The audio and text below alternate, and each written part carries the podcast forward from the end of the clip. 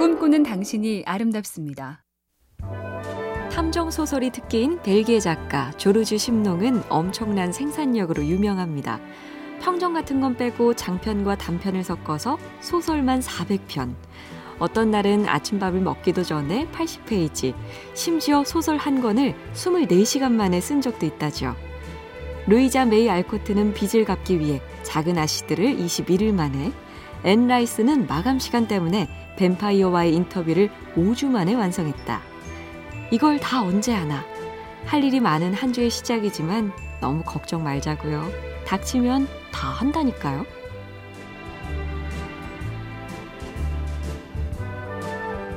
MBC 캠페인 꿈의 지도, 인공지능 TV 생활, B tv 누구, SK 브로드밴드가 함께합니다.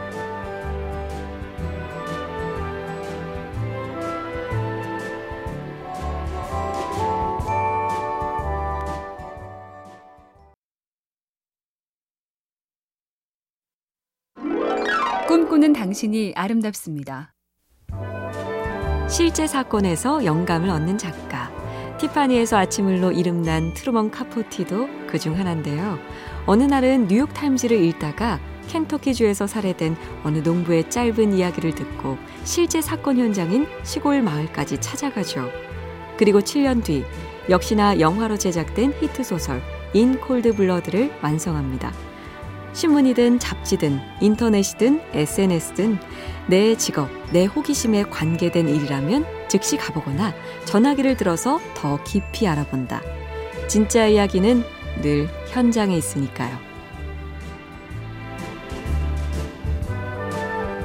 MBC 캠페인 꿈의 지도, 인공지능 TV 생활, BTV 누구, SK 브로드밴드가 함께합니다.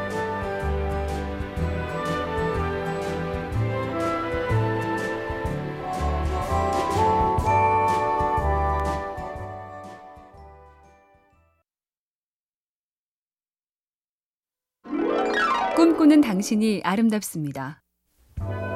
메이브 빈치라는 아일랜드 작가는 제대로 된 대화를 수집하려면 언제 어디서든 다른 이들이 하는 말을 들어야 한다고 했는데요.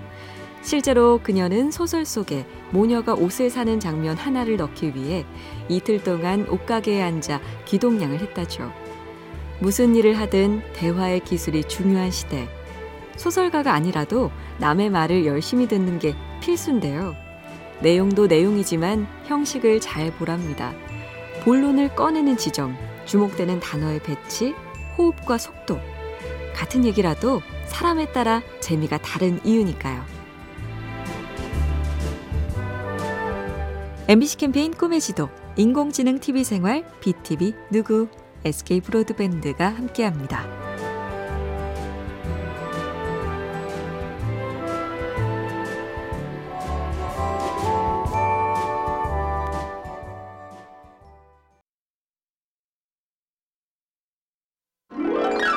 꿈꾸는 당신이 아름답습니다.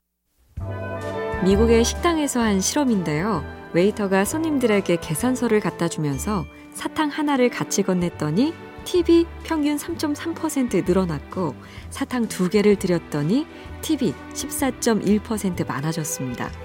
아무것도 아닌 사탕에도 기분이 많이 달라진다는 얘긴데 이번에는 조금 더 변형해서 사탕 하나를 건네고 손님께는 특별히 하나 더 라고 말하면서 또 하나를 쥐어드리니 팁을 무려 23%나 더 주더라. 누군가 나를 특별하게 생각해 준다는 것, 누구나 흔들리는 달콤함이죠. MBC 캠페인 꿈의 지도, 인공지능 TV 생활, BTV 누구, SK 브로드밴드가 함께합니다.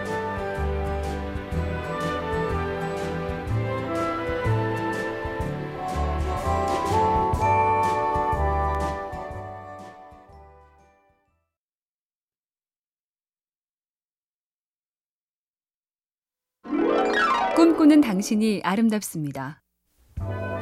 노벨상 작가 토니 모리슨이 타르 베이비란 작품을 발표했을 때 한 잡지는 지성적인 요소가 전혀 없는 서툰 작품이라고 혹평했죠. 윌리엄 버러스가 벌거벗은 점심을 쓰고 들은 평은 두 번 읽을 필요 없는 쓰레기. 심지어 현대 미국 문학의 거장 레이먼드 카버도 사랑을 말할 때 우리가 이야기하는 것을 내고 최소한의 문학적 욕구도 충족시키지 못하는 소설이란 쓴소리를 들었습니다. 그런데도 그들은 계속 썼고 그게 제일 위대한 점이죠. 한 줄을 마감하는 날 씹히고 혼나도 꿋꿋하게 가는 겁니다. MBC 캠페인 꿈의 지도 인공지능 TV 생활 BTV 누구 SK 브로드밴드가 함께합니다.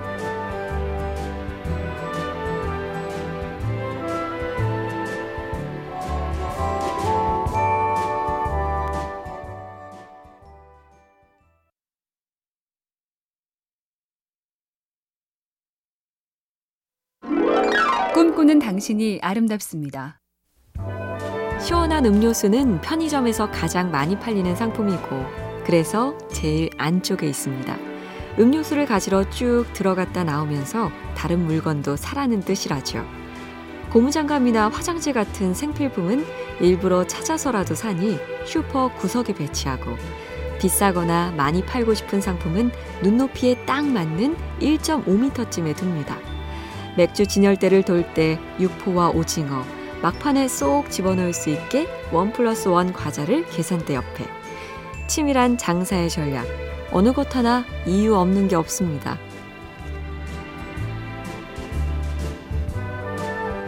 MBC 캠페인 꿈의 지도, 인공지능 TV 생활, BTV 누구, SK 브로드밴드가 함께합니다.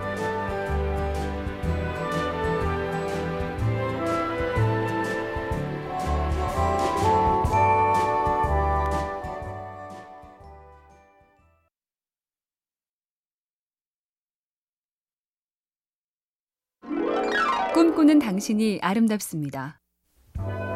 일본 홋카이도 3대 시장 중 하나라는 구시로 화쇼 시장. 생선 가게를 중심으로 건어물과 첨가물을 파는 곳인데 이곳의 명물은 이름하여 마음대로 덮밥이랍니다.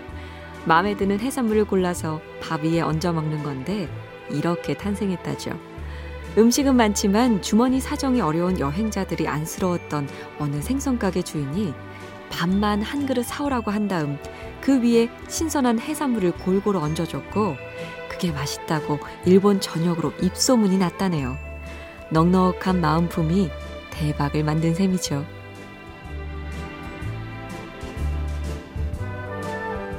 MBC 캠페인 꿈의 지도 인공지능 TV 생활 BTV 누구 SK 브로드밴드가 함께합니다.